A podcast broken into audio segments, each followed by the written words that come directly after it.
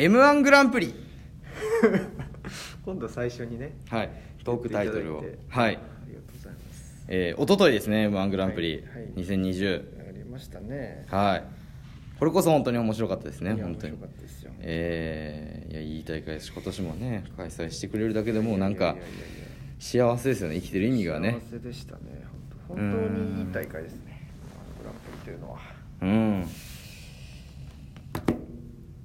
噛み締める時間ありましたねえー、えーえーそうなんですよ。いやいやいやまあどう何から喋ればいいのやらという感じではありますけど。ううん。ん。どいやなんで？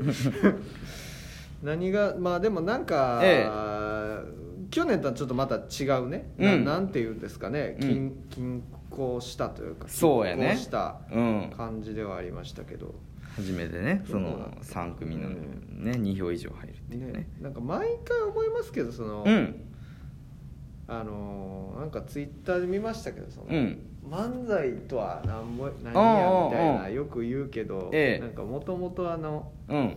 あれし羊のあゆみさんでしたっけ？そうそうそう、違かな。俺も見た。俺もそれマジでそうやなと思った。なんかね、うん。鼓持ってそれこそあの末広がり図的なそうそうそうそうそう。鼓と。始まりやねんからみたいな。そう扇持ってやったのがその19世紀、そうそうそう、うん、の漫才のスタイルと、ねでいいけど。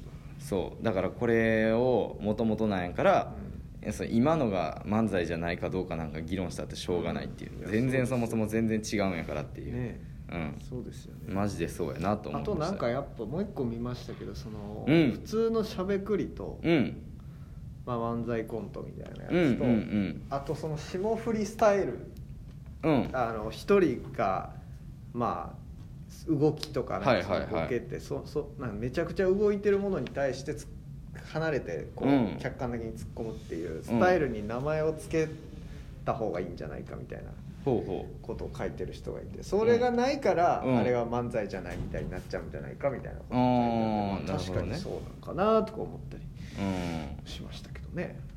難しいところ漫才コントっていうのはでもなんかね誰かが言い始めただけであってね、うん。勝手に定着しただけで。うん。うん、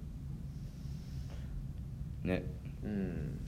ね。でもほんまにあの最初からで言うとその敗者復活から見ました、敗者復活そう全部は僕正直まだ見れてあないんまですけどえ見てましたよ。えめちゃくちゃ面白かった。面白かったね。敗者復活。ほんまに m 1はい。最初の10組ぐらい9組見た時に、はい。ああもう m 1の決勝見たのと同じぐらいの満足感あるなといやーレベル高いですよね。だから m 1がほんま3回やってん、はいはいはいやってくれたのと同じぐらいやったはいはいはいはいねうん。すごかった。これでもむ思ったんですけどなんか、えそのまあ正直その本番割とアキナさんちょっとうん。あれ、出来があれじゃなだったじゃないですか、ええ。受け受けで言うと、えでもなんか純潔はめっちゃ受けてたんですよね、確か、ええ。それってえうん何なんですかね、まあ、毎年ありますけど。うん。そのく空気審うん。審査員の空気なんですかね。うん。会場の空気なんですかね、これはね僕が1個持ってきたい。い持論にいいパスを出してくれましたね。全くそのこのことを教えてなかったのに、はいはい。これあれ実は俺1個持論があって、はい。あのー最初、ん。えー次は「アキナです」ってうん上田さんが言うじゃないですか、で出てくるまでに、うん。その V があるんですよ、うん。でそこで、えー滋賀県出身、はい。えー40歳山名みたいな、で兵庫県出身はい。36歳秋山みたいな。っていう、まあ、できるだけ情報を少なくしてはいるんですよ、はい。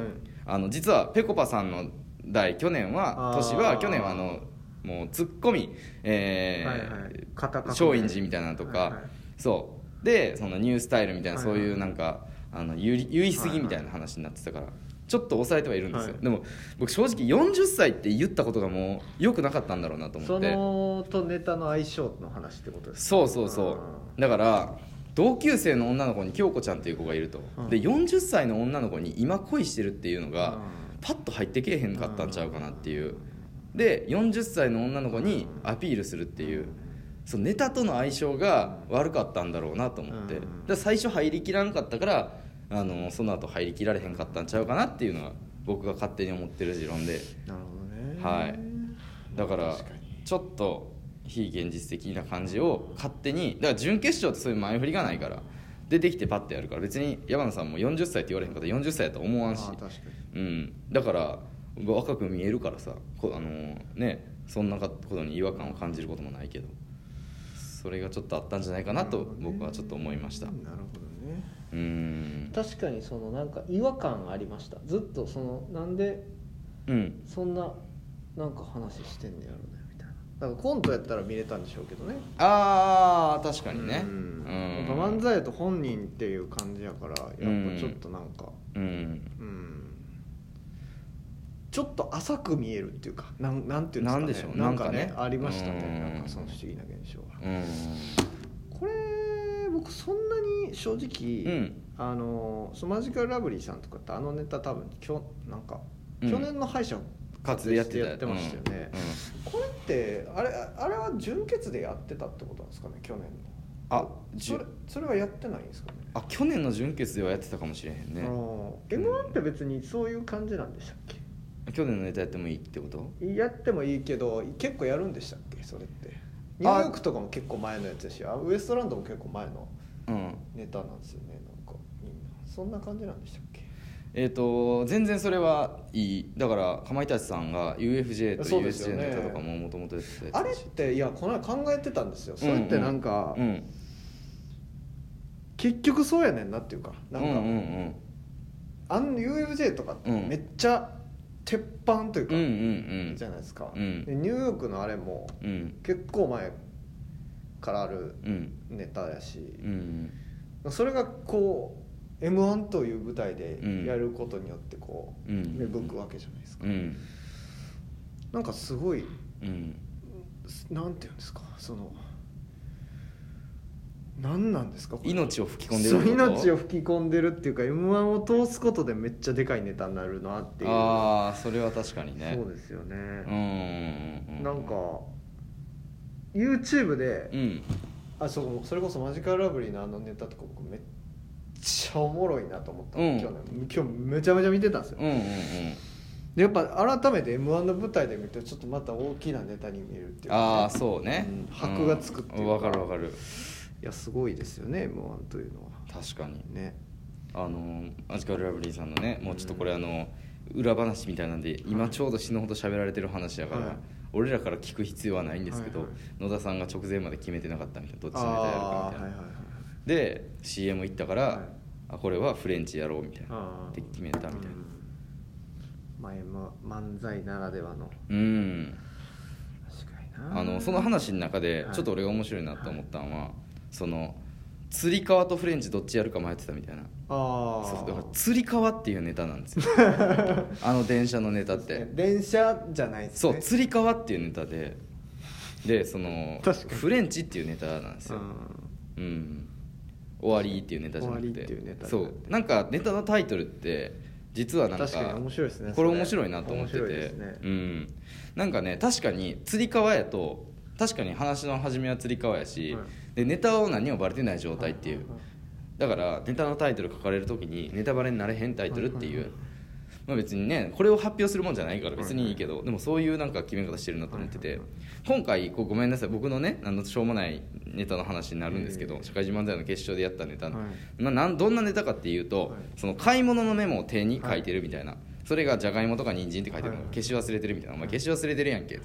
ちゃんと消しとけや」って全然消えへんってなんでって言って。あ「これタトゥーやで」って言って。っていうネタなんですよ、はいはいまあ、これタトゥーなんてはい彫ってんのこれっていうネタなんですよ、であの聞いたらもっと変なうん。いろんなタトゥーが体に入ってるってやつなんですけどあの買い物メモっていうネタなんですよ、その後ずーっとタトゥーの話をしてるんですけど4分間タトゥーいろんなタトゥーが入ってるっていうはいボケがどんどんどんどん出てくるネタなんですけどその買い物メモっていうネタなんですよ。はいはいタトゥーって言う言ってしまうともうね。一番のボケのネタばらしになっちゃうからはいはいはい。でもほとんど9割9分タトゥーの話しかしてないんですけどはいはいはい。そう買い物メモっていうネタなんですよ。はいはい。はいタイトル自体はね。なるほどね。うんそうかそうか。確かに僕らも僕も呼んいろいろ名前呼んでたな。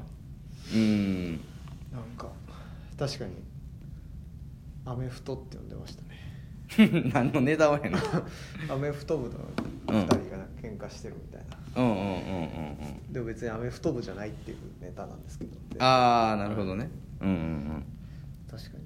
アメフトって言ってたな。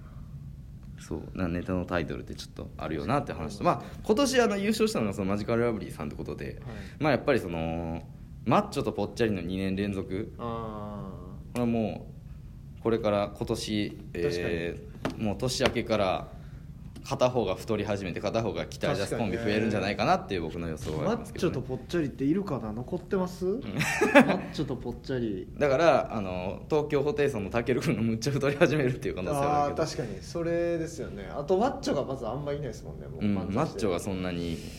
鍛え太ってる人。だから、まあ、どっちかが担当するってなったらマッチョの方がめっちゃ大変確かにそうですね、うん、東京ホテイソンそうか。